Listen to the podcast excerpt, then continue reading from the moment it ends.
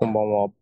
古着古本ブックオフ、グランジオルタナ、新中野を軸にお送りするポッドキャスト、ニューナカのストーリーズ。はい。えー今日は第122回ですお。ーはい。あれですね。はい、合ってます、多分。で、えー、っとですね。あったかくなりました。すいません、季節の挨拶からであれですけ ど、あったかくなりましたね。次第に。ね、もう、と思ったりすると、うん。ちょっと寒くなったりするんでしょ今週。ああ、そうでし半たばとかねは。。まあ寒いって言っても、そんなまであもないねです。、もう10度切ったりもしないから、あねれ、なんですけど。ダウンジャケットは着ない。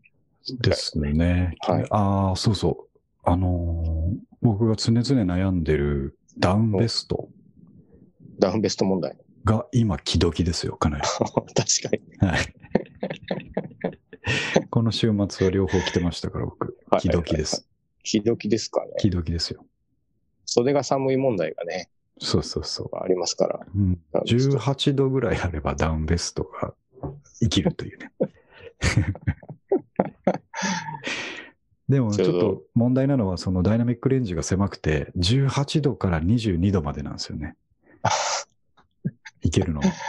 調整、じゃしようがないですからね。そうそう、もう着るか脱ぐ袖かまくるとかもでもない。 ないし。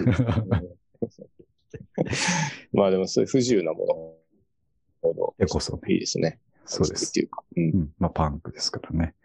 はい。はい。じゃあ今日はいろいろ、えー持ってきてますが、ちょっと今日はですね、か結構偏ってるなという感じで、えーあまあそういうのもいいなと思ってはいまとめてきたんですけど、はい。まず一つ目にですね、えーこのポッドキャストの、えーマスタリングソフトをですね、えーグレードアップしたという話で、はいはいはい。えーっと、これが、えー、ウェブラブ、ウェブラブなのかなウェブ、ウェブラブキャストというですね、うん。えー製品にアップグレードしたんですけど、えはいはいーっと、前ちょっとお話ししましたけど、今まで使ってたのは、えーうん僕が買った、えーっと、PCI レコーダー、リニアレコーダーの、ズームのですね、リニアレコーダはいはいーを買った時についてきた、えーバンドルソフトのウェイブラボっていうですね、なるほど。えーっと、この、ウェブラブ LE というリミテッドエディション。あバンドル版なんでリミテッドエディションがついてるんですけど、あ。うんうんうん。それをずっと使ってて全く不自由してなかったんですね。うん。で、なんですが、えーこの度、ちょっとその、はいウェーブラブを売ってる、えースタインバーグですね、から、あの、サポートメールが来て、ほうほうほうで、それでですね、あの、ポッドキャスター用に特化したウェーブラブを出したと。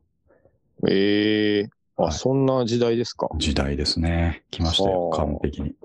うんので、えっ、と、ちょっと見てくれという広告メールが来て、ええで普段ですね、そういう広告メールなんかボンボンボンボン無視してるんですけまあど、確かにね。はい。うでんちらっと目に入ったのが、そのまたディアポッドキャスターズみたいなとこから始まってたので、ああ、気になる。ほうほうとう思っん。て見てみたら、これがですね、僕の心を割とわしづかみにする製品で、うん。えーっとですね、まあ、ポッドキャストに特化したマスタリングソフトっていうことで、あのーまあ、結構、ポッドキャストをやってる人のマスタリングは、あのーえーっと、音楽の方の DAW ソフトですね、DAW ソフトの Cubase とかで、ロジックとか、あとうんうんうんは、あれですか、Apple のガレージバンドとか、うん。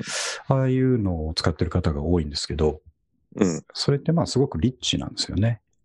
ちょっと機能が多すぎる。多すぎるんうですよん。うん、であのうん来れば来るほどそっちの方を使うともちろんいい音質にはなるんですけど、うん。やっぱ僕らが目指したいのは、こう、インスタントにそこそこのクオリティなものがパッと上げられるっていうところを目指したいんですよね。うんでえっと、この製品はですね、そこに特化していて、えーポッドキャスターが取った声の音をですね、うん。えーと、ポッドキャストを上げるために必要であろうエフェクトを前面にボンと出していて、ええそれが何かというと、実はこれもこの間ちょっと話題になりましたけど、えー、とまずはノイズキャンセラーですね。うんうんうんうん。えーと低えーとですね、レベルの低い音をカットすることによって、うん。えー背景のさーっていう音とかを、うんうんうんうん。まあ、空調の音とかですね、はいこはのあたりを消してくれるとい。なるほど。いうのがまず一つ。で、もう一つが、えー、と反響ですね。うん。はい。これも言ってましたね、この間、ね。そうそうそうそう。うん。キンキンという反響とか、あの、大きい部屋で録音したが、しちゃったがために出てくる反響とかですうね。んうんうんうん。そういうものを、えー消せる機能と、うんうんうんうん。えーもう一つディエッサーって言って作業ですね。僕作業結構出るんですけど、サシスセソおうって耳に、えっ、と、うざいんですよ。えスー。スって音ですね。喋ってる途中のあーなスるほどっていう音は。はいはいはい。何々ですっていう時うんうんうんのうんスはかなり深れになるんですけど、うんうんうん。このね、作業に特化して消すエフェクターってあるんですよ。えまあ、擦れる音ですね。ー。なるほど。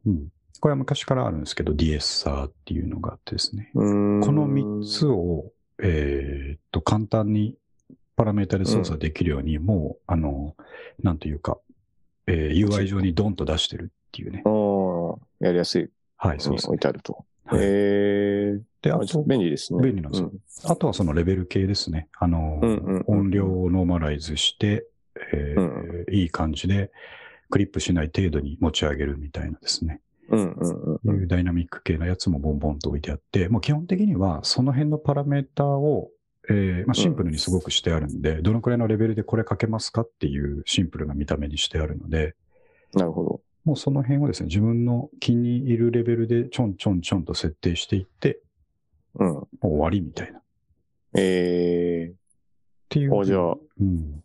それちなみに有料なんですかそうなんですよ。これ有料で、今まで僕 LE でタダで使ってたんですけど、はいはいえっ、と、有料なんで、最初この Web ラブキャストを見たときに、えー7700円ってなってたんですね。買い切りで。買い切りで。なるほど。いや、まうあ、んそれなりに高いな、しとますね。うん思って横見たら、うん。えー今 LE を使ってる人は2000円でいいと。 おーこれは手が届くな。 そうですね。うん。。これ、俺ターゲティングされてるなと思ってですね そうですね。完璧向こうが書いたペルソナ通りの動き。の動きをねしてますよ。に。 あのーそうですね。うん優秀メーなルマーケターがいる。そうそうそう、うんメール見て、うん。で、その実際にそのリンクのページ行ってみたら、LE の人は優遇されてるっていうのが分かって、しかもメールにクーポンコードついてて、あー2200円からさらに20%オフ。おー1700円ぐらいで買えたんですよ。ああ、なるほど。これもおー電光石火で買いましてですね。 一回ちょっといいお寿司た食べに行くぐらいそうですね。ね。そうそう。ランチあーなるほでどいいお寿司のセットを買ったみたいな感じですはけいど。はいはい。それでね、僕らの編集がこう楽になっていくうのがん。いいなと思って。えー。で、あの、LE と操作感はあんまり変わらないので、うん。ええかつ、えっ、と、今までよりもそういう使える機能が増えてたり、最適化されてたりするっていう感じなので、なるほど。まあ満足してですね、うん。使ってますと。いいですね。まあ、今やっ回、ぱあの、はい。テステストは何回かしたんですけど、うんえーと今回の録音から本番で使い出すっていう感じですね。なるほど。はい。めちゃくちゃ差があるというより、多分こっち側の作業が早くなるっていう。そうそうそう。感そじうでですすかそうねです。はい。うん同じようなことはやってはいたんですけど、んうんうん。もっとこう楽になる感じですねな。るほそこの目の付けどころがね、いいなと思います。ど。う。うんん。あとやっぱこう、ソフトウェアってはいアップデートして、あの、無理くりお金払わされるときあるでしょ。うん納得してないのに。はいはい。とか、つ急に使えなくなるとか、うんうん。しょうがないときもあると思うんですけはど。いはい。だからそういうふうにちょっとちゃんと優遇して、うん。昔からのユーザーも離れないようにするってすごい大切なことですよね。そうですうね。ん。いもう見事に乗っけられてやーお金払いこまれし意た。外になんかできてないとこ多いんじゃないかなって僕思ってしまうんですけどね。かもしれないですね。作りっぱなしというか。うんまあ、いいですね。はい。はい。まあ、その狙いの通りですね。アップグレードさせていただいたということで。なるほど。はい。はい。で、えっ、と、まあ、それを買うとですね、じゃあまあ、もっと音質良くしていきたいなっていう欲も出てくるものでですね。ものというのが、うん、今まあ僕らは完全にちょっと楽ですね、缶インスタントにやるために、えーう PC のヘッドセットとか、三上くん今あれですか、iPhone での、あの、純正の、純正の、あ。そうですす。イヤホンマイクケでーブすよルねのイヤホンマイク。うん。それでやっても、まあ、あの、聞くに耐えないものではないレベルでちゃんとできるので、うんいいんですけど、まあ、少なくともね、僕の方だけでももっとこうグレードアップできるかなと思ってですね。うん。うん。で、マイクもアップグレードしちゃうとうん、いいかもしれないと思うんですけど、はいはいはい。で、あの、ポッドキャストで使うマイクって結構定番ものがですね、うんえーっと、まあ、それなりのポッドキャストの人は使ってるんですけど、うん。それって大体まあ、あのー、1万後半とかから、まあ、切りを、ピンをから切りを言うと、ない、切りがないんですけど、はいはい。結構な価格の使ってる人もいうるんですけど、ん。まあ、そこに行くと僕としては面白くないですよね。まあまあまあ、確かに。うん。インディー精神がね。そうなんですよ。はい。段ボールでドラム叩くような感じでやっぱやっていきたいんで、なんとかね、そう。みあるものでちょっと済ませていく。済ませていきたいんですけうどね。ん。で、まあ、それで、やっぱり頭にふーっと浮かんでくるのは、ベリンガーだろうな。ベリンガーさんそうそうそう。ベリンガーさんってなんかちょっとブックオフと同じぐらいの雰囲気が。すごい安いですしね、ベリンガーってね、そうそうそう。すぐ頼っちゃうんですよね、ベリンガーに、ね。そこそこだっていうね。う。うんん。で、大体はい、あの、がっかりするんですよ。ベリンガー。ベリンガーって。ああ、そうなんです。おおむねがっかりするんですけど、はいはいはい。うん、がっかりというか、最初から、えっ、と、そんなにやばくはないだろうなと思ってなるほど。まあ何この値段ですげえのだったら嬉しいなと思いながらやっぱそんなことねえだろうなと思って買ったらそんなことないっていうのがまあ便利なんですけどそんなことないです。お 値段通り。そううん値段通りですね、あーうんお値段以上に通りっていうキャッチフレーズありますけどはい。まあまあお値段通りベリンガー、ベリンガうん、で腹ー。はた立だたなめいちゃ全くちくゃ腹立た安ないいですもんね。そうそうそうね。そう全く1腹万立円ぐたならいいですすよるものね。いうん2000円とか出てますよ。そうそうなん ですよなんかねねいやそのやっぱり企業努力というかまあ確かにあのね。ここもやっぱりね、あうの、んターゲティングと最適化をすごくやってるところだと思うんですよ。ああ、確かにね。もこうんみんぐならいでいいだろうと。そうそうそうそう、みんながみんな、その高い機材買えるキッズばかりではないので、うんうん。だけど、見た感じを揃えたいんですよ。はいはいはい。うんモニターだとか、ミキサーだとか、マイクだとうかんをちょっとプロっぽい感じ出したいとうん。いう時に、こう、ベリンガーが揃えてくれるわけです ね。うんいいですね。そうそう。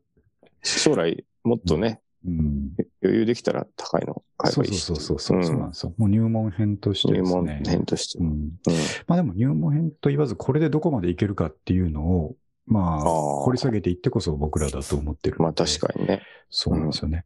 で、ベリンガーで、この、えーパソコンでのポッドキャスト録音とかに特化して使えそうなうん。ものを出してないかな。具体的に言うと、マイクって、あの、録音用のを買ってもですね、うえん。ーパソコンでやろうと思ったら、間にオーディオインターフェースとかがいるわけあーそっなので、うん。確かえにーっねと。そこまで行くとまた金がかかるんですけど、うん。うんこれマイク一発でパソコンに入れるようなやつを、うんえうーん。きっとベリンガーなら出してるはずだ出してるはず。うんなぜなら今私が必要としていそういうる。こと、そういうこと。その通りなんですけど、お俺が今欲しいものはベリンガーが出してるはずだっていうですね。ーすごい信頼ですね、それは。そうそうそう。いつもそうだったんで、 はい。はい。あの、ボスのエフェクターが高すぎるから、あーそういうのにやっぱり反旗を翻して、はいはえーい。ボスほどクオリティ良くないけど、ボスみたいなエフェクターを出してるはずだとうん。思ったら、やっぱりベリンガー出しまだした出し、してるって出しました、出しました。いう。なるほど。うん、そういうもんなんですよ、ベリンガーって。はい。で、結局、マイクに関しては、やっぱりあって、えおーコンデンサーマイク、結構ね、うんあの、ボリュームのあるコンデンサーマイクを、そのまんま USB でパソコンにインできるというですね、えー製品を出しております。コンデンサーマイクはい、を入れる。えーあ、そんなのがあるんですか。あるんですよ。おでーね、普通はね、コンデンサーマイクって、えーっと、やっぱり扱いが、あのー慎重にやんなきゃいけなくて、うん。湿気とかにも気をつかなきゃいけないし、ねえー衝撃ドアをナ与ロえてグもないイけメなーいジし。がね、ありそまうすそけうど。そう。そうなんですよ。で、普通はこう、外部電源を通さなきゃ動かないのがコンデンサーマイクなんうんですけうどんうんうんも、そこを USB 給電でなんとかするというです ね。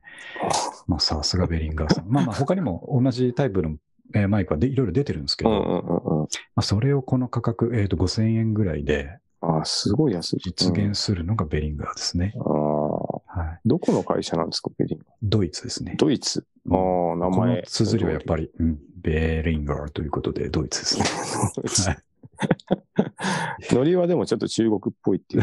そうノリですね。 そう。やっぱドイツっていうところもまた熱くてですね。そそうそう、買っちゃうんですけど。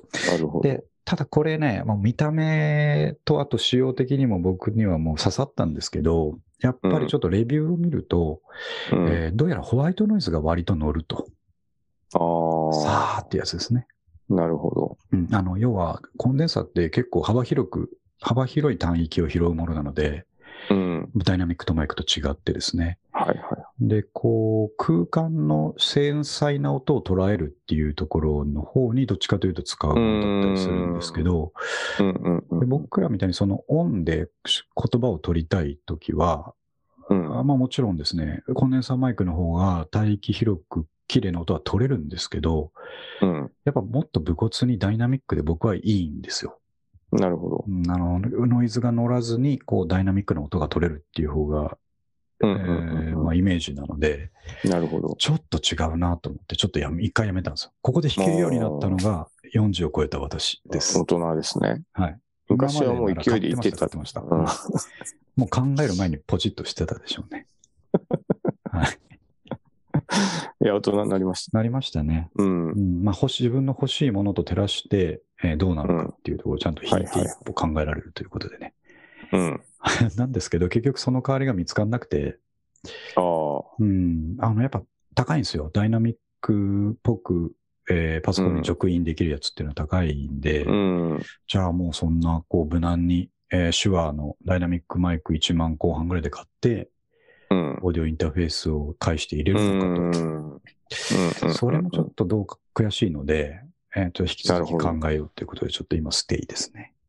なるほど。うん、確かに、あの、急ぐもんでもないっていうか、あの、そうなあんっですよ。たらいいなレベルですかね。はい。なきゃできないってもんでもないし。そうですね。うん。 なんで、すごいマイクとかにこだわっている人には、こだわっているポッドキャスターには叱られるかもしれませんが、今僕が使っているこのパソコンのヘッドセットは3話サプライ1000いくらのやつですからね。サンマサプライ僕好きですけど、僕も大好きなんですけど。ベリンガーみたいなもんですそう、みたいなもんで。よ。ね。で、あのーこのヘッドセットを、もう何個か僕試したんですよ。うんえー、2、3000円台で、はいえー今使ってるやつよりいい音出せるのないかなと思って。うん。っていうのが、このサンマサプライのヘッドセット買ったのがもう10年前ぐらいなんですよ。ああ、なるほど。で、えー最近のやつの方が良くなってるはずだと思って。うんうんうん。で、最近の2、3000円台のやつって、あの、マイク自体にノイズキャンセルが入ってるんですよ。なるほど。はい。ヘッドセット、安いヘッドセットであっても、うん。ノイズキャンセル機能入ったりしてるから、クリアに取れるかなと思って、ちょっと何個か買って試したんですけど、れる。うん。この3ワサプライのマイクが一番いいんですよ ね、実は。変にノイズキャンセルうんうん。の機能が良くないとかもあるんですもうかまさにそんなことないの。のかないやその通りね、なんかね、きっとくぐもった感じになっちゃう。あの、低音がね、うん。取れなくなる分、はいはい。やっぱりちょっと違うんですよ。うーん。ううんん、欲しい音の音じゃないな、なる感ほじになっど。ちゃって、今このサマサプライのヘッドセットが壊れてくれるなと思いながらずっと使ってるっていう感じなんですけどね。なるほど。はい。なんでちょっとまあいいマイク見つかるまではこれでうん。いこうかなと思ってるんですけどね。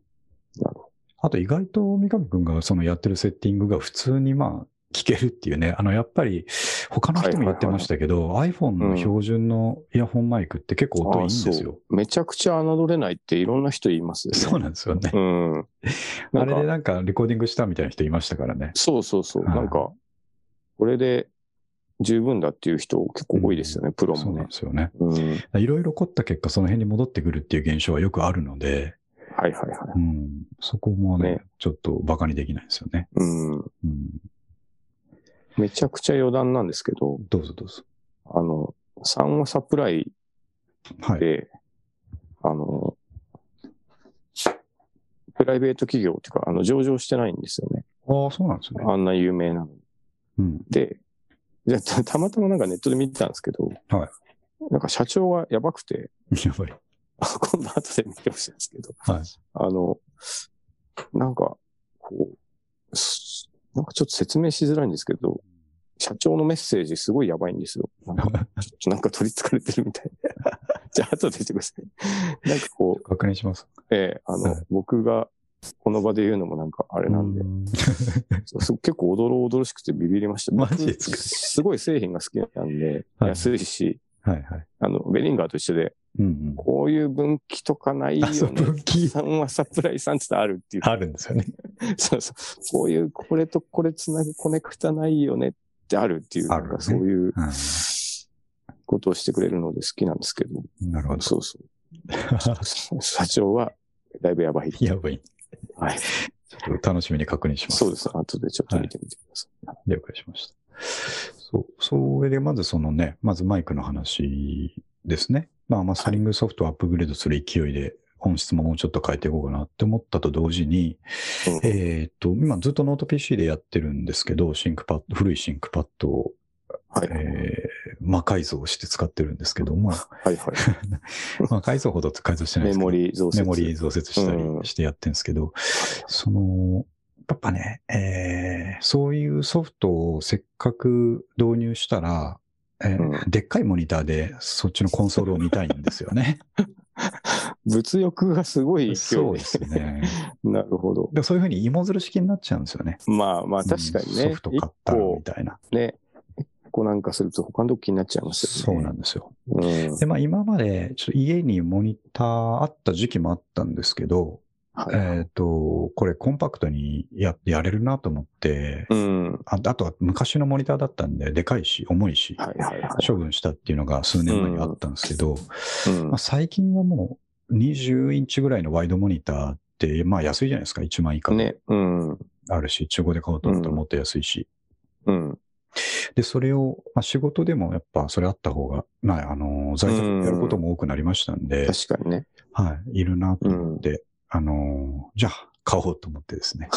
まあ、ここでも僕もさっき言ったように、最近20インチぐらいになっても1万円ぐらいで安いからとはいえ、はいはいはい。そのまま買わないのがオルタナティブ。ああはい。ー、なるほど。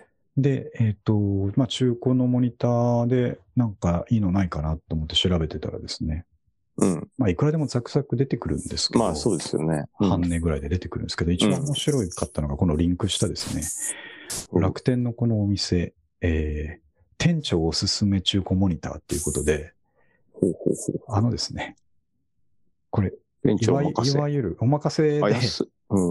のー、何ですかね。あれ新年にやるあの、袋なんで、あ、福袋。福袋袋みたいな感じで、何の、どこのメーカーのモニターが来るかわからないんですよ。ああ、いいんじゃないですか、で もこれ。そうそう。うん。で、5000円ぐらいで22インチモニターが、ワイドモニターが買えるっていうことで、うんうでんうん。僕のパソコン自体もそんなに、あの、新しいやつじゃないので、はいはいはいえー。とコネクタが VGA しかないんですよ。ああ、なるほど。だから逆にまあ、そのちょっと古めの方が良かったりしてでうすね、んうんうんうん。で、この店長おすすめの何が来るかわからないモニターをですね、なるほど。えー5600円で注文しましあ、これちょっと、でもなんか僕ね、た。はい。パソコン一式お任せっていうのをおー、はい、あやっりたまこすとあるんね。ですよ、はい会社で。はいあの、スペックははい。一緒なんですけど、うんあの、あ、でも違う CPU は違ったな。まメモリとかこう、記憶域とかは一緒で、はい、はい。メーカーは何来るかわかりませんっていうのをうんうん。頼んだことあるんですけど、はい普通になんか良かったですよ。レノボかなんか来たのかほうほうほな。で、なんか全然綺麗だし、う。うん。確かに、こう、中古パソコンも、この値段だったら手かけてもいい。なんか、そんな高く売れないから、もう、なんとなくで売っちゃえっていうことなんでしょうけど ね。あの、2万いかないぐらいのセットですよね。そうそうそうう。んなんか、はい、あはい。の、ちょっとした作業用に、それぐらいで十分だと思うんうんうん。ね。おっしゃる通う。パソコンもそういう時代ですね。り。ね。うん。でね、モニターも買っちゃったから、あの、これ、どこのメーカーの何が来るかすごい楽しみなんですけど ね。あ、でもなんか、はい結構割とまともなの来ると思いますけどね。見たことない中華メーカーとかは来ない気がしします。なんか。そうですよね。基本的にこれって多分、あの、企業のリユースものだと思うんですよ。あ、とかね。そうそうそうそう。うん。だからそれなりのものを買ってたりするんで、ねうん HP とか、あーはいはが多いんじゃないか。デルとか HP とか。ああ、出るとかうね。んうんだと思うんですけどね。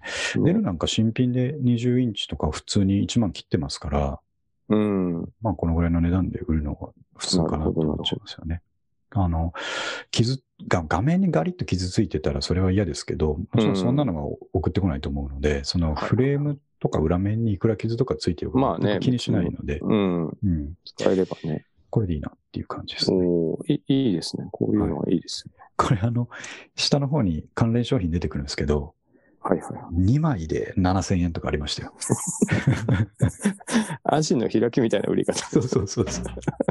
店長お任せ22インチモニター2枚セットっつって まあでも、やりたい人ね。言いますからね。いますもんね。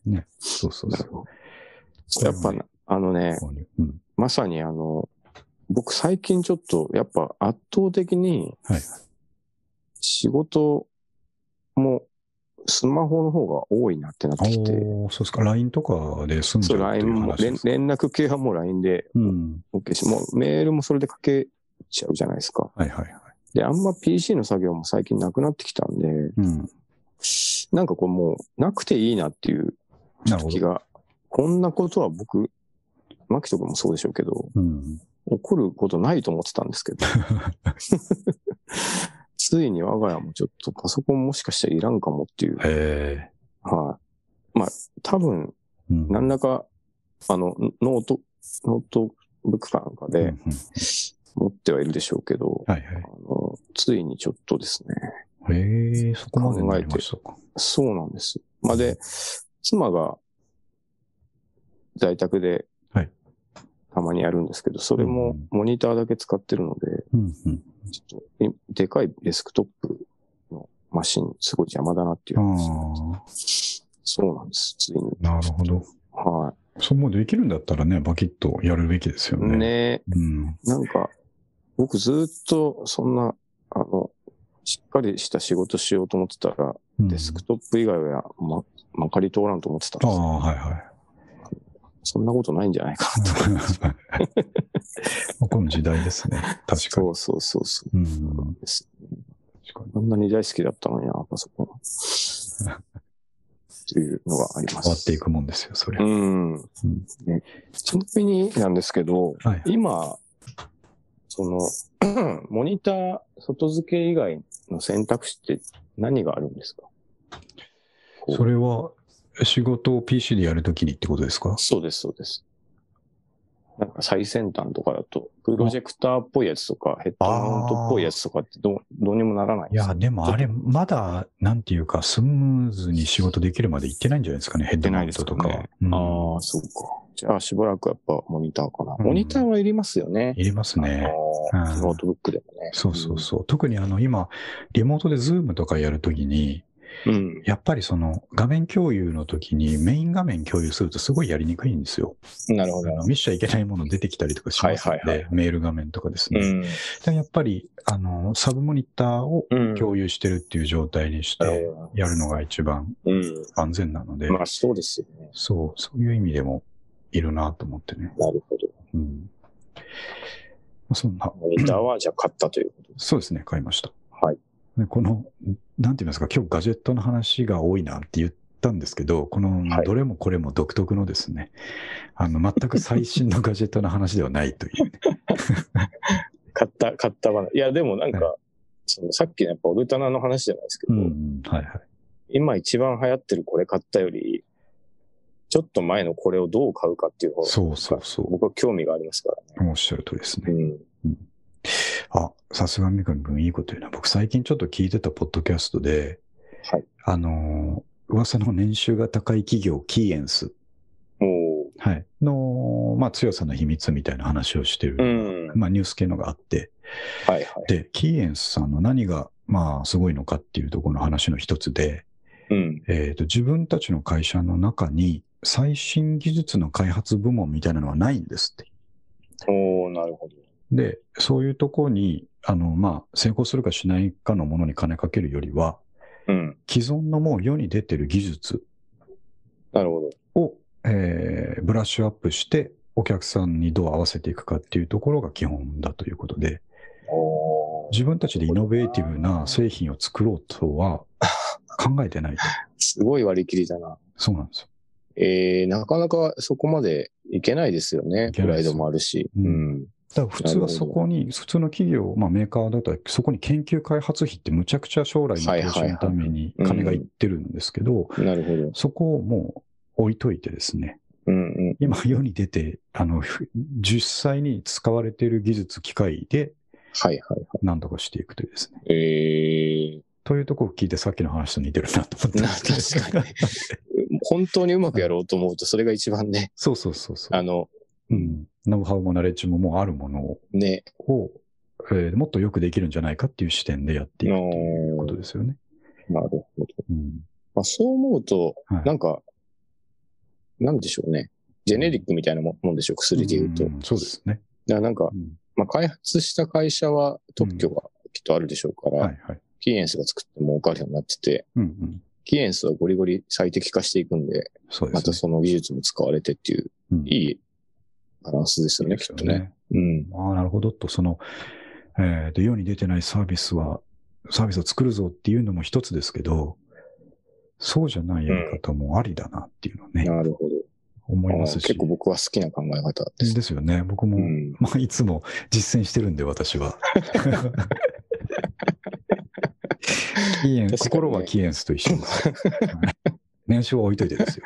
うん。心はキエンスと一緒。うんそその、バカ高いんでしょ、キーエンス。確かそう、そうですよ。給平料が均ね年収が1800万っつってたんですよ。に。ああ、すごいな。恐ろしい。うんまあ、ああ、なんかね、あとちょっと広げて話すと、あの、まあ、徹底的に合理化っていうところで、はいはい。会社の飲み会は特にない。上司が部下にね、無理やり飲み会に誘えないやつないとかね。その冠婚葬祭とか、えイベントごととかも、基本的には排除して、ああ、お客さんに集中するみたいな。なるほど。うん。いいですよもね、そういうのね。本当それのプロ集団みたいなそこうそとうですそね。う。そうですね。なるほど。うんまあいいですね。こう、すっきりしててね。そう。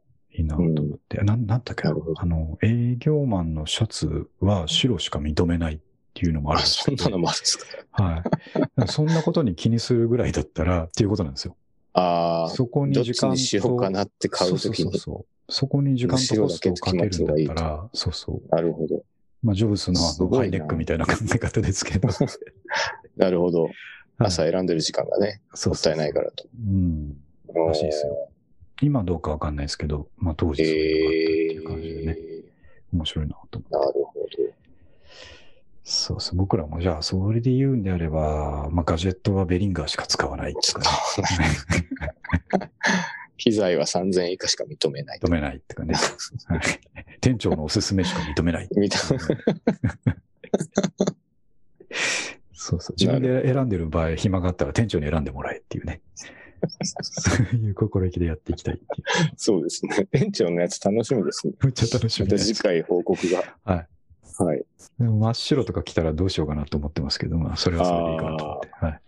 意外になんかもう新古品みたいなの来るかもしれないですうんうん、そうですね。ね。企業に、あの、置いては見たものの、あんまり使われなかったみたいなのとかそうそうそう使ってないいっぱいありますからうね。ん。ねうんはい。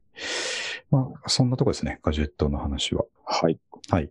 で、えっと、ちょっと、少し変わりまして、えっ、と、次、ポッドキャスター交流という話で、うんえーこれ、三上くんもね、ちょっと見てくれたかもしれないですけど、前回のポッドキャストを上げたときに、えーとうんおすすめポッドキャストの話を僕がしていてですね、はいはいはい。えっ、と、こういうポッドキャスト3つぐらいちょっと耳で聞いて探してきましたということうんで、うんうんうえーん。いくつかご紹介した中の一つに終わりかけのラジオというやつですね、うんというところをご紹介していたら、そちらの方がですね、見つけてくれて、おあーの紹介してくれてありがとうございますっていうのをいただいて、めっちゃ礼儀正しいですね。そう、もう素晴らしいと思って、僕ねらも、僕もちょっとですね、あの時、まあ、すごく敬意を込めてですね、えーインディーズポッドキャスト だと。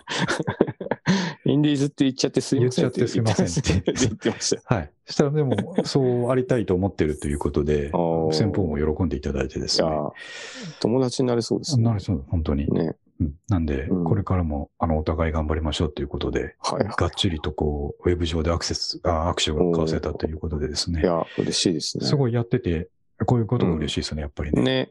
ううん。僕も聞きましたけど、なんかいいですね。あなんかめっちそうゃで、めっちゃ雰囲気近いですね。あそうなんですよ本ね当に。そうですあやり方似てるなっていすう気がごいします。雰囲気近い。うん。そうですね。ね。はい。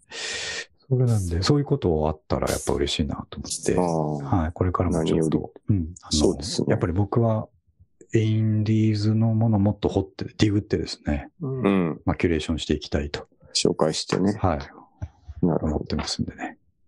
ど。なんか、こう、たまに人絡みしていくのもいいかもしれないあ、ですそうですねい。ろんなとこぜろにひね。ぜひ、うん。うん。せっかく、そういえ同ば、あじポッドキャストですからね。ねうん。あ、どうぞどうぞ。せっかく。あ、なんか話変わっちゃうんですけど、はいはあい。の、ブックオフは返信ありました。ないですね。あ、ない。ないまあ、かだからら、ラブコールが遅れただけで、うんいいんですけど、もっとやっぱり推しがいるんですね。まあ、もう、しつこくやらなきゃいけない、やらなきゃダメですね。やっぱもうこれからもやっていきますよ、こうれはん。壊れかけのレディオさんは、あの、そう、なんか、割と時事ネタっうんうん、そうですね。ていうかね、すごい、はでも、なんか、語り口も 面白いし、うん。なんか二人仲良く、そうです。めっちゃ良かったでおそすらね。くすごい同年代のはずですね。。ね。うはい。ん。よっしゃってすごいですね、多分、年がね。いや、いいなと思って。うんね。そう。あ の、音声コンテンツとか、ポッドキャスト自体のことも、あの方たちも好きなんで、うん、うん、うん。そうう。いうところもやっぱりいいなと思ってですね。はいだ。から、あれですね、この後話そうと思ってますけど、やっぱりこれ、えー91年にですね、オルタナ・グランジが勃興したようにですね、おー今こう来てんじゃないかと、オルタネイティ ブポッドキャストがですね、ジア、そうですそうです。ファンクブロックブロックということでね。 なるほど。そう、いやちょっとそこにじゃあ、つなげねたいんですけど。一緒にいたいですもんね。そうですよ、あのシーンね。うん。ね。だからもう前々から言ってる通り、俺たちはポッドキャストのソニックユースになるんだということでですね。なるほど。はい、やってきてるわけなんですけど大切なことです。は。はいで、あの、ちょっとご存知ない方もいらっしゃると思うんで、ちょっと次の話題に行くと、えー、ギターマガジンの4月号、うん。えー、あの、まあ、ギターの専門誌ですけれども、うまあん。普段はやっぱり、レッド・セペリンとかですね、ねえーっと、まあ、そういうトラッドな、えーうんところにフォーカスを当ててることが多いギターマガジンですけども、うえーん。今回はなんと、えー、オルタナ・グランジ特集ということでですね、うんもうあの、表紙を僕、ちらっとその、ウェブ上で誰かが、あの、メンションして、つリツイートしていうんうんうんてうん、ちらっと見かけただけで、もう、買わなければいけない流れになってしまったのが、 流表れ。紙が、まあ、サーストン・ムーアがギターを書きも知っている表紙ということで、ソはいニックはユーいス。のサーストン・ムーアがですね、うん。ねすごい、えっ、と、真っ黒なバッグに、えー緑でギターマガジン、オルタナ特集って書いてあって、うん。おーこれ、レイアウトした人もなんかもういろんなことが分かってるなと思ってですね。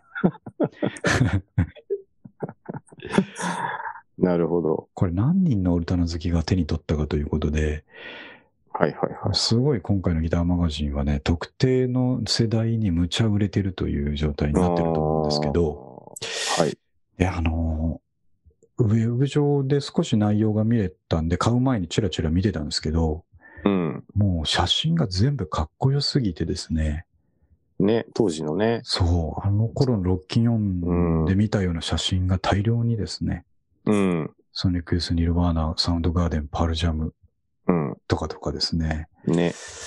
まあ、で、ここれはやばい号だと思って、ギターマガジンなんかはね、別に買ってないんですけど、バンドやってる当時もギターマガジンって立ち読みしてたぐらいですけど、もうはいはい今回は電光石火で買ってしまったということで今、ギターマガジンっていくらぐらいするんですかえーっと、いくらしたかな ?1000 円しないぐらいでしたね。ああ、なるほど。 800何円とかだったんだと思うんですけど、はいはい。もう値段は関係ねえぞと。あ、嘘と。買うぞと。なるほど。まあ、ブックオフに回ってくるの待ってられないと。もう届いたんですか届きました。翌日ぐらいにもう届いたんですけど。はいはい。でね、まあ全部読めてないんですけど、濃すぎて。うん。あ内容が濃すぎて全部読めてないんですけど、とにかはいくはい面白いですね。あ。うん。大体知ってる情報ですかででいもや、なそいんでなすこかとないですね。結構知らない話とかいっぱいあって。うんうんうん。あの、ソニックユースの昔のインタビューとかを再構成して、ええーー。何個か出してくれてるんですよ。そのアルバムごとかな。おーアルバム出したごとのインタビューをポンポンポンと見開きで5個ぐらいあって、その、まさにあれですよ、グーを出した時とかですね。ああ、めっちゃ最初の頃のやつ。そうそことかな。うん。で、あの頃のやつとかね、あの、で、サーストムーアって、あの、まあ、ああいうギター、ノイズギターとかですね、まあ、変速チューニングとか、うん、うん。で、まあ、相当な、こう、テクニカルスキルが高すぎて、ああなっちゃったと思ってたんですけど、まあ、もちろんスキル高いんですけど、はいはいはいはい。インタビューの中で、うん。えーっと、自分はそのスキルに自信がないから、ああ、なるえー開放弦弾いただけでいい音になる変速チューニングを使ってるんだって書いてあったんですよ。ほど。ああ、そういう理由なんですね。そおーう。だから開放弦弾いただけでコードが鳴るってことは、うん。指一本で全部押さえちゃえば、なるほど。コードが鳴るわけですよね。はいはいはうん、それをずらスライドしていけばコードが鳴るというですね。い。なるほど。そう、あ、なるほどなっていうか、そういうところから始まってるんだと思って。ええー。そんな新たな発見があったりとか、うん。まあ、あとちょっと本当に濃すぎてまだ、うん、30%くらいしか読めてないんですけど、うん。サウンドガーデンのこととかは、 もうね、詳しく書いてあったり、なるほど。本当のギタリスト。なんか、うん、はい、どうぞ。僕もちらっと見ましたけど、あの、はい。向井とああ、そうそう、吉あ野さんのですか。吉野さんがうん対談したりしてましたよね。それが冒頭にあって、ああ、本当にね、そこから始まるんですけど、結構熱いなっていう。熱いですよ。ね、あ、それとあと、ニルバーナが初来日した時のカート・コバーンのインタビューとかね。ええすごいね、あの、まだ、駆け出しの兄ちゃんみたいな感じなんですよ。あインタビューのあ、内容が。若い、まだ。そう。なるほど。な、なんだったかなちょっと間違ってるかもしれないですけど、最後の方に、あなたにとってギターと、あ、ギターマガジンなんで、はいはあなたにとってギターとは何ですかって聞かれて、い。うん。うん、死んだ木かなって言ってました ね。木、木ですよ、木。あねあ、カートコバンらしいですね。らしいなんか死ねん、だ木かなって言ってましたね。そんなこと言わんでいいの に。ギターマガジンで。まあでもいいですね。いいですね。それがなんかね、あの、挑発してるというか、こう、なんていうかね、あの、こう、挑発するために言ってるって感じじゃなくて、ね、なん本か、当にこう、ボソッと出た感じの、そうそう、し一瞬思ったんですよね。はええなんかあの、い。うん。こう、当時、ギターマガジンって、はいどっちかっていうと僕、ダサいイメージがあって、あそうですね。なんかう、ん。多分、牧としてもそうじゃないですか。なんか、そうそう。ずーっとウィングウェイのと特集してるも うそうそうそうそそうういうイメージが強いから、そうですね。逆に。遠ざけてた気がするんですけど、うんうんでもあれ立冬ですよね。リトーンミュージックだかでらす、ね。うんえっと、そうですよね。なので、まあ、当時のアーカイブみたいなのがいっぱいあるんでしょうね。はい、そうなんですよ。ねそれを幅。広くインタビューしてるんで、うん。ええあれはね、あの、保存版で持っといた方がいいと思いますよ、三上君も。まあ写真確か見にるだ写けで真かもっこいいですもんね。全部かっこいい。ペラペラめくるだけで楽しい。うん。うん。あとなんか、こう、はいあの、今でこそ、なんか、歴代ギタリストに、それこそ本当カート・コバーンが入ってきたりするじゃないですか。はいはいギタリストうんうんの中に。で、僕らの頃って、そんな扱いじゃなかったでしょ。なんかそうですね。サースト・ムーアとかも。はい。なんか、なので、そういうのとかちょっと新鮮ですよね。そう、だからギター、テクニカルなギターが好きな人にとっては、ギタリストとは見られてないというかですね。ね、そうそうそうそう。だから、なんかもう、なんなら、今ビリー・コーガンもギタリストとして、もうそうなってましちた、ょっね。と認められてるみたいな。 うん、そういうふうに書いてありました。ね、ね、うんなんか、リハだけじゃなくて、すごい、こう、ちゃんと、まあ、評価されてるのか、うんなんか、こう、そのな時の流れなのかわかんないですけど、新鮮だなって思います。そうですよねう。ん。はいあのダイナソーの J とかですね。はうい。ん。あと、ペイブメントとか、その辺の、あーその辺のギタリストに焦点を当てた記事なんですよ。あー、そういうことですか。だからすい。ごい面白いですえね。ー確かに当時ね、どんな機材使って何してたとか、知りたいですね。確そうかなんにでねすよね。うん。マッドハニーとか ね。ビッグマフの話が出てきまビすッ。グ、ビッグマフ氏が、ビッグマフの話だけししそうですけどね。いや、そう、それそうだと思ったら、ねその、うんマット・ハニーの、えーっ、と、もう二人いるうちの一人のギタリストの人は、はいはい。もう俺はあのビッグマフの時のアルバムとかの曲はやりたくないんだと。言えってましたね。とその当時そう言ってたんですよ。ああいうアルバムはもう作りたくないと。っああ、そうなんですね。ていう感情だったみたいですね、当人たちはね、ええなんか、ノリでやってたんですかね。そうね。スーパーファズビッグマフでしたっけそういうアルバムがなんかそういうのありまししたよね。はい。あれ、あれみたいなアルバムを再生産しろと言われても俺は嫌なんだみたいなあことをー言ってたりしましたね。ええうん。なるほどなとあ思のって。頃のオルタナの人って、結局なんだかんだ歌心があるってそいううなんかで、すよね。ね。だから、実はもっと綺麗な曲やりたかった。そうそうそう。ね。そうなんですよね。なるで、その、まあ、書いたんですけど、そのソニックユースのですね、あの、この本、ギターマガジンの中でもやっぱりこのソニックユースの、えー、1991、The Year あー Punk Broke を軸に語られてたりするんですけれども、ほどえまあ僕は本当にこれをですね、えーう高校生ぐらいの時に見すぎて、あの、あれで僕の価値観はあそこで固定されたんですよね。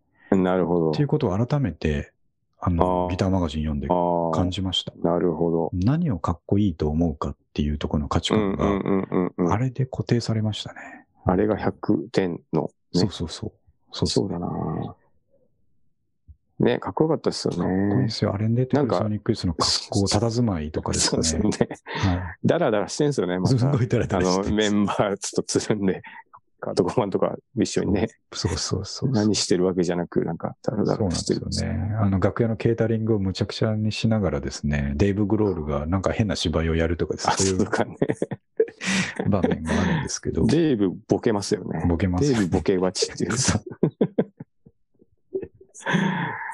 なるほど。で、あの、サソンムーアが、あ、これってラモーンズとかも出てるんですよ。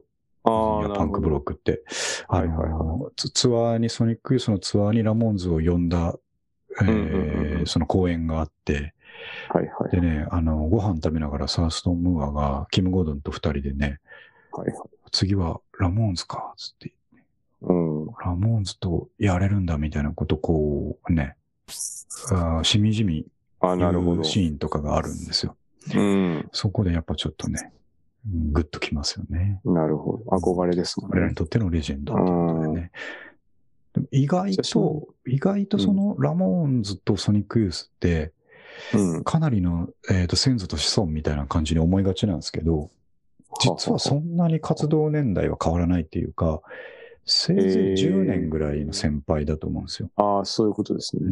ん、ソニックユースももうなるほ70年、あ、80年代から活動してるから、ああ、そうなんですよねまあ。そうか。確かにね。思ったほど上じゃない。兄貴分ぐらいかもしれないですねそう、そうなんですよね。なるほど。あ見てみようかな。僕、もう本当ティーンの頃に見て、てかも持ってたんですけど、はいはい VHS を。はいはい。僕も VHS。もう10年以上見てないから、またうん見てみようかな。今見たら面白いですよね、また面白いですよ。僕は結構ね、YouTube であの断片的にいっぱい映像上がってるんで、ああ、聞いとっあてそれでもいいな。それ、まあ、とりあえず見て気分をは上いげて、はいはい。なるほど。あのービデオですごい、その、サイドステージからソニックユースたちを映してる映像とかが多かったので、うん。なんかね、あの、見すぎちゃって、俺、あの時あの場にいたって勘違いしてるんですよね。いい話ですね。なんか。そうう。いや、あの時のソニックユースはすごかったよ、つって ん。。ねえ、なんか、なんか見た感じで言っちゃう っていう。見すぎて。そうなんですああ、いいな、でもな。よね。えーほっこりしますよ。うん。うん。で、まあさっき言ったところで、こういうふうなね、ムーブメントが当時あってですね、うん。ソニック・エス、ニルバーナ、えー、パールジャムとかですね、あの辺のグランジがこう塊になった時期、はいはいはい。まあ今がまさにね、ポッドキャスト界にとってそうなんじゃないかと。まあ。 じゃあちょっと、はいサーストムーア、そうですキね。ム・ゴードンははい。俺たちだって。俺たちだということでね。 あ、でもね、僕はまあ男なんで、やっぱりね、あのー、三上くんにやってほしいのはリーの役です ね。リー・ラナルドロのナ役でルす。ド、ロナルド。リー・ラナルドの役。あいつが一一番やばいですから。一番変なやつだって言われてますからねそうそうそうそうなんですよ。なるほど。そこが、やっぱ、いいところあです、そねう。ですね。はい。なるほど。そんな感じですね。 ぜひちょっとこれあの、ね、オルタナとかそんな知らないっていう方はもう、とりあえず写真のかっこよさに打ち抜かれると思うので、そこだけあは、ーえーみちょっとペラッとね、立ち読みでもいいので見てほしいなと思う感じですね。 はい。はい。であとすいません、一個前に書いたこと言い忘れたんですけど、うんえっと、ビジネスチャンスシリーズを思いつきま して。はい。チャンスシリーズ。ビジネスチャンスシリーズ。時々ビジネスチャンスを思い出す、思いつくんですけど、はい。自分ではできないんで、三上くんにやってもらおうと思って喋るんです けど。 僕もできないことの方が多い です。完全に。ね、えっと、誰かのポッドキャストを聞いていて、はい。はえい。ーポッドキャストって雑誌みたいだよねっていう話をしてたんですよ。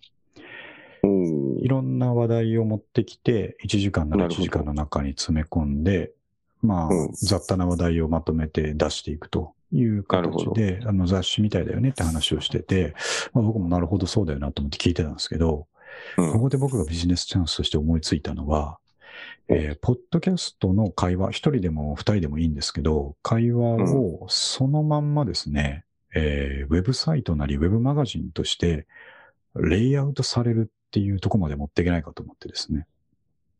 あ、文字に起こす。そう。音声データってことですをぶちあなるほ込んどで、その、まあ、えっ、と、チャプターは自分たちで切ってですね、ここからここまでこの話題をやってるっていう音声データを作って、うんで。次にここからここまでこの話題をしてるっていう音声データを作ってですね、それぞれはいはいはい。の音声を上げると同時に、うん。えーその話題に紐づく画像とかリンクとかを、あのおーポンポンポンポン5個ぐらいアップロードして、なるほど。ページ作成って押すと、ほうほう。音声認識したものの文字起こしして、で、画像をその辺の合う話題のところに適当にレイアウトして、うん。ページなり、まあ雑誌なりになると。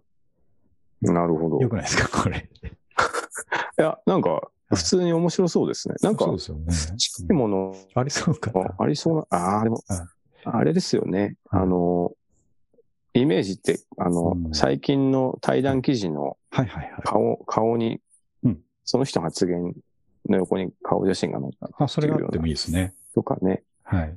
それもいいですね。あ、あそうか、あ、そうか。うん。まうんあ、あと、そうです。難しいのは、ポッドキャストの意味とはって話にはなってくる。 まあ、そうです。音声メディア、文字にあ残そうしてでしすまってる。ね。うん まあまあ、でも、あの、まあ、あえてそれを記事化したいっていう時があるかなっていうところね、はいあるとは思うはので、い。ね。ああの、の、全編じゃなくて一部だけでうもいいのん。ではいね、なんかこう、文字でアーカイブしたいなっていう時に、はいはい。この聞けない時スとをかありますしね。ね。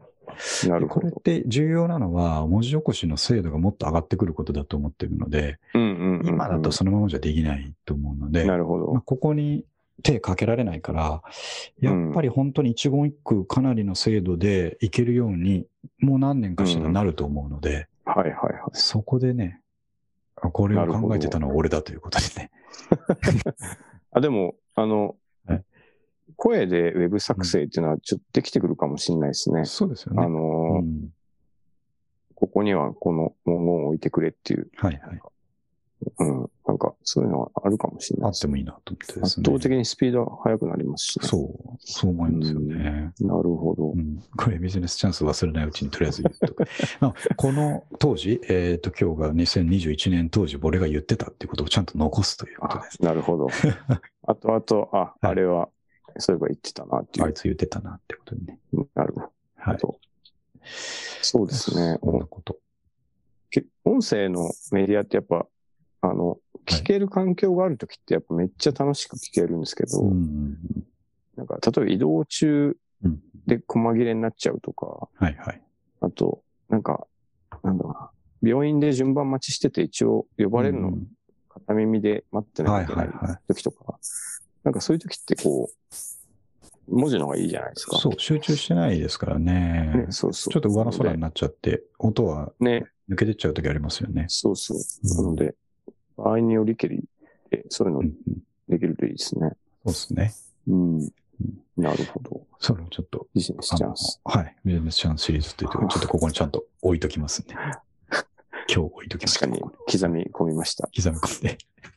誰かがこれ差し上げたら、ああ、あれ聞あれ聞いてくれたな、と思って思いときたいなと。なるほど。はい。は全い。然怒ったりしませんので。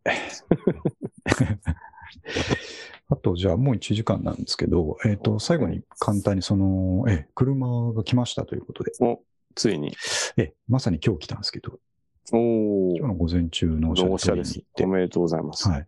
なんかね、あのーニュースにもなってましたけど、はい最近はなんか派手な納車式みたいなのが敬遠されるみたいなああ。話。が、ヤフーニュースかなんかで見たことあるんですけど、はいはいはい。そのね、あのー普通に国産車買っただけなのに、えー、リディエラーに赴いたらものすごい納車式が用意されてたとかですね。ああ。うん除幕式みたいな感じ で。なんかたまに見ますよね。でっかい鍵渡されてみたいそうな。そうそう、それそれです、それです。うんそういうのが、まあやってるところもありますけど、割と最近のね、若者とかには敬遠されるっていうことで、うん。僕もそんな全然意識してなくて行って、えーとはいはい全然そういうのなかったんですけど、最後にですね、うん。あのー店長がご挨拶に来てくれてですね、おお。あありがとうございます、どうもどうも、つって、まあみんな挨拶に来てくれて、すいません、はいはいつったら後ろから花束出てきてですね、 やっぱりそういう感じなんですね。 そうです、ええ。ありがとううございますって言って花束もらって、僕も ございなんか、あもうすごい掲げながらですね、どうもありがとうございますっなるほて、最後そのお店、車乗りにお店出るときに、あの、はいはいお店の中にいた皆さんがちょっと立ち上がって、ありがとうございますっ拍手てししててくくれれるる、そうですね、っていう感じで、 なんかすごいおー。割と気持ちいいんじゃないですか、でも。 気持ちよかったです ね。ねえ、なんかね、みんなに支えられて、はい。これからもよろしく安い頼買いむ。物じゃないですもんね。そうですね。なんか、はい。おお、それはそれがいい楽でしすかねった。ですね。みんなで行ったんですか家族あいや、えっと、トリニョも大雨だったんであ一人で行って、ああ、そうか。はい雨降ってました。であと一人であの、なんて言いますか、それなりに練習してこいということでですね。はいはいはい。はい。だから体が完全になまってますんで、車あにあ、そう対いうしことてで。すかうん。一回りして。そうですね。やっぱあの、幹線道路が怖いですね。あの、環七とか、ああ、都内は環八とかね。、青梅街道、甲州街道。はいはい。なるべくでかい道に出たくないなと思いながらです ね。でも、意外と乗っちゃうと、そう、でかい方が楽ですよね。そうなんですよねやっちゃうとね。真ん中の車線走ってけ楽だみたいな。はいはい。やっぱ一番嫌なのは、その、一番左の車線に行っていっぱい路駐してることですよ ね。あ あ。とかね。あの、邪魔だなと思って。うん。次左だっていうのに一番右の車線にいたとか、入れたい時 焦りますよね。そうそうそう。右折車線にご注意くださいって言われてるのに右折車線にいたとかね、 そういう。そうそうそう。確かに。あナビがね、あの、優秀ですんで、なんとかやっていけましたけど。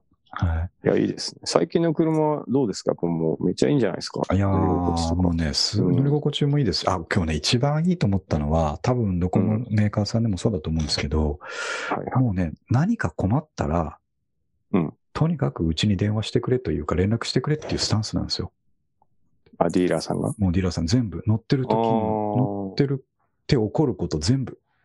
ええあ、事故ったとか、そうそうそうそう。でも何でもってことそうでですすね。。ええであ、あの心強いな。心強いんですよ。で、僕が買ったその本田さんで言えば、うん。えーっと、会員という、まあ、買った人全員用のサービスとして、えーうん車の中にですね、あのー、ルームミラーのところにボタンがあって、うんえーっと、常時オペレーターさんとつながるボタンがあるんですよ。え、うんめちゃくちゃすごいな。そんなのあるんですか24時間対応で。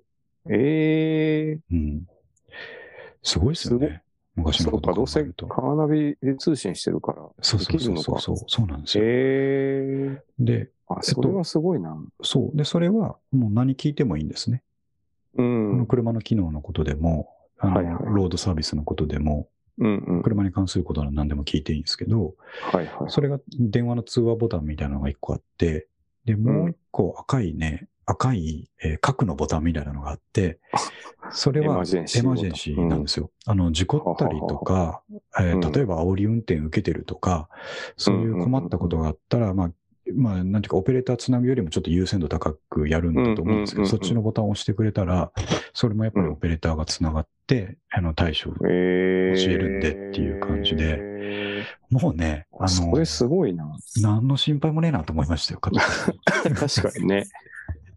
ああ、本当に車メーカーの生き残る道は、割とそこですそういねう。ところにあるかもしれないですはいねは。国産のね。そういうサービスってへー昔、その、外車の高いところから始めたはずなんですよ。BM とかの、あの、コンシェルジ昔かュらあっ的たんなで、すかそういうのありました、ありました。いや、知らなかった。ええはいコンシェルジュ的なサービスが、10年前、15年前とかから始まって、まあ、あれは高級車だからできることだよな、みたいなうんうんうんうんうん感じだと思ったら、もうね、この国産メーカーを取り組んでおりまして、素晴らしい企業努力だと思いますけど、はいはいはい。僕は全幅の信頼をですね、そうですね。ねそこまで行くとね。うん、向けて。あのそれちなみにはい、き何年間とかあるんですかえっとね、確か、確か会員更新するときはちょっとお金がいるみたいな感じだったと思いますけあーなど、るほどもう全然大したお金じゃないですよ。うーん。そんな、あすーちごょっいとな、それ。躊躇するような金額ではないもうのんうんうん確かうん。ええで、営業さんもまあいつでも電話くれって言ってくれますし、もしまあ僕がその時間外だったら、このフリーダイヤルは24時間ですから、みたいな感じでですうね。んうんうんうん。なるほど。あの。あの家族にもですね、持って帰った時に、はい一。つだけ大事なこと言っとくぞ、つって。うんなんか困ったら、この鍵についてるこの番号に電話すれば大丈夫だから、 つって。それだけ伝えて。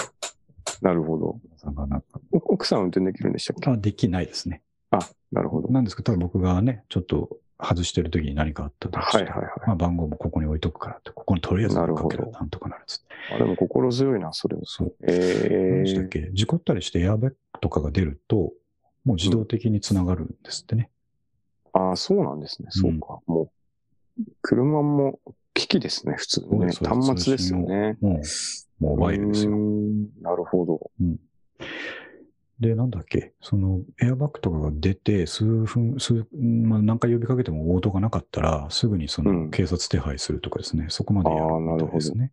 ええそうか、ディーラー、ディーラーがやってるのかなああ、まあでそうそうも、いそやう、えっと、メーカーでしょうね。メーカーがやってるんですか神ね田。さんがやってるうんサービスだと思いますすけど。ごいな。ええこれはね、まあ、あとは気をつけるべきは、その、まあ、運転ミスと、あの、うん。自損事故ですね。 まあ確かに。にね、事故だけは本当気をつけていきましょう。 そう、そこだけでもうゆっくり走ってますけど、はいはい。あと一番今日難易度が高かったのは自分家の車庫入れですね。車庫入れってやっぱ難しいですよ難ね。しかったですね。 あの、立体駐車、駐車なんで狭いんですよね。ちょっとやっあぱ、あ、な周るりほにど。は余い裕もないので、はいはい。うんかなりおっかなびっくりやってですね。なるほど。いきなり傷つけそうになったんで危ない危ないと思って。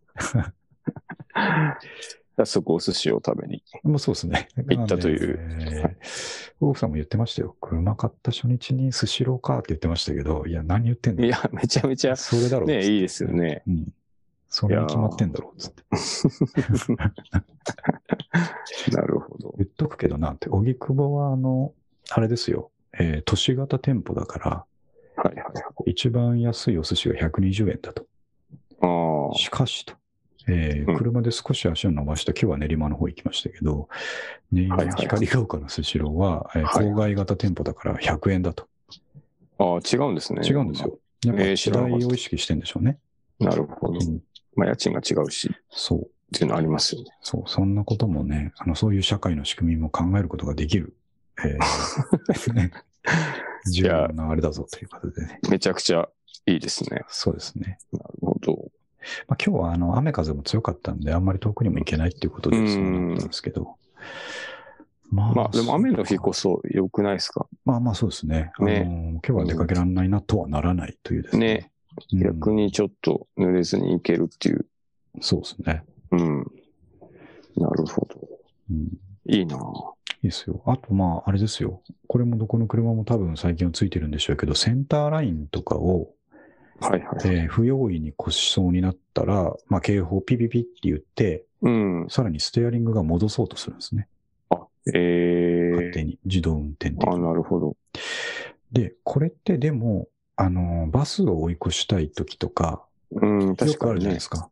うん。そういう時もなっちゃうんですよね、つって営業さんと話してて、うん。そうそう、そうなんですけど、つってこの条件、発動する条件があって、うん。あの普通そういう時って教習所ではウインカー出せって教えら教えられてるじゃないですか。はいはいはい。追い越す時。うんうんうん。で、ウインカー出してれば発動しないんですよ。ああ、なるほど。ああ、合理的な。そうなんですよ。うん。だから私も営業さんも私もこれで交通ルールすごい守るようになりましたねって言ってたんで、うん。ああ、それってなんか確かにねいいことだなと思ってですうね。ん。うん。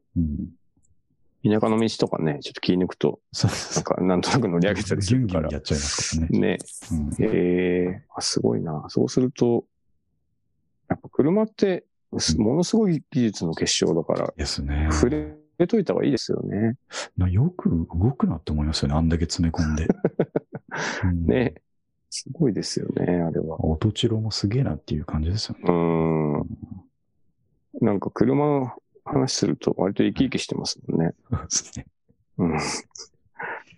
そう僕らなんかは本当に素人だからし、だし、その、あんまり実はこだわりなかったりするので、うん。もうこういうのに触れると嬉しくて嬉しくてたまんないですけどね。はいはいはいはうんい。なるほど。フェンダージャパン買ったって感じですよ。いや、いいですよね、やっ信ぱり、頼ね。の。信頼の。あの、ギターマガジンのインタビューで、カート・コバーンも、あのーはいはフェンダーはジャパンが好きなんだよねって言ってました。えーう、ん弾きやすい。ネックが自分に合ってるみたいなこと言ってましたね。手がちっちゃかったって言いますよね、あの人ね。うんうんそうですよね。昔、そう。フェンダージャパンから、うんハートコバーンのシグネチャーが出てました出てました死ねんだ後に、はいジはャい。グスタングっていジうやャつ。グスタングだ。懐かしいな。うんねそうですよね。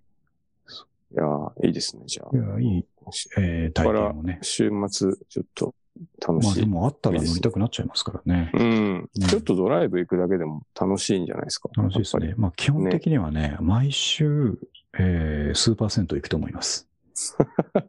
本当に。ぱり。甘い。そのまんまい、パッと行けますしね。そうなんですよねそう。風呂入ってくるぞなんだ荷物つ、うん、ね、うんあ、そう、それで、なんか、こう、東京で、はいはあ、い。これは、そう、話したかったんですけどう、ん。あの、こう、車を持つ意味についてはい。言ってたじゃないですか。あ、はいはいはい。あの、僕、あ、いいいなと思ったのはう、ん。あの、いざという時に個室が、になるっていうおー車が。そうですで、ね。この考え方はは結構、し個室を借りようと思うと、やっぱすごい高くつくでしうょ。んうん。でもなんか、そこでちょっとなんか楽器の練習するとかあ、ー会議するとか、うん。なんか、そその費用だと思うと、なんかう、んすごい悪くないんじゃないかなっていう。確かにそうですね。ね、なんかう、んこういう録音するときとかも、はいはい。あの、車の中でうん。できるわけじゃないですか。ああ、それは、立体駐車場って人は乗れないそうですけどね。まあでも、そうなったらどっか遠くに行くでしょうね。ね、ちょ、どっかちょっと止めて、それで、っていう、なんか、そういう、まあ、カーシェアもそういう使い方する人いるらしくてああ、、そうな一んだ。人カラオケするとか、はいはいはい。うん、で、なんか、何するも、カラオケボックス借りるのもお金かかるけど、まあ、車あれば、それで、そのままできるっていうので、確かにそうですね。っていうのを読んだうんで、ちょっん。といいなっていうか、確かにそうだな。質としても使える。はいはい。結構あれ、快適ですからね。もうシートドバン倒れますし。そうそう、寝れるし、ううんん。なんか、あとは、そのカーシェアの利用例だと、はい。なんか赤ちゃんが夜泣きして、おおはいはいはい。とりあえず避難する場所にはそれがあってすごい助かった。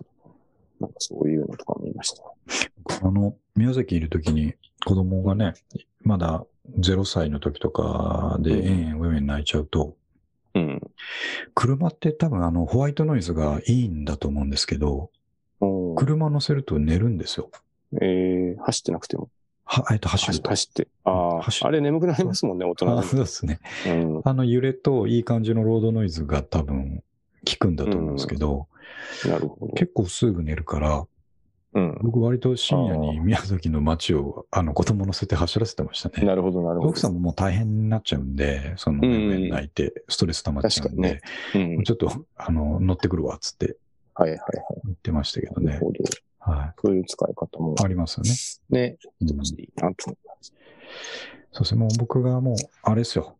いろんな運転とか駐車に自信が持てるようになったら、女神くんも遠くのブックオフに連れて行きますんで。 あそれ最高です ね。はい。それめちゃめちゃ楽しみあだ。、それ録音するの楽しいですよね。そうですね。 車なのん中か今日はこっから行きますって。それめっちゃ楽しいな。楽しそうですね。うん。うん。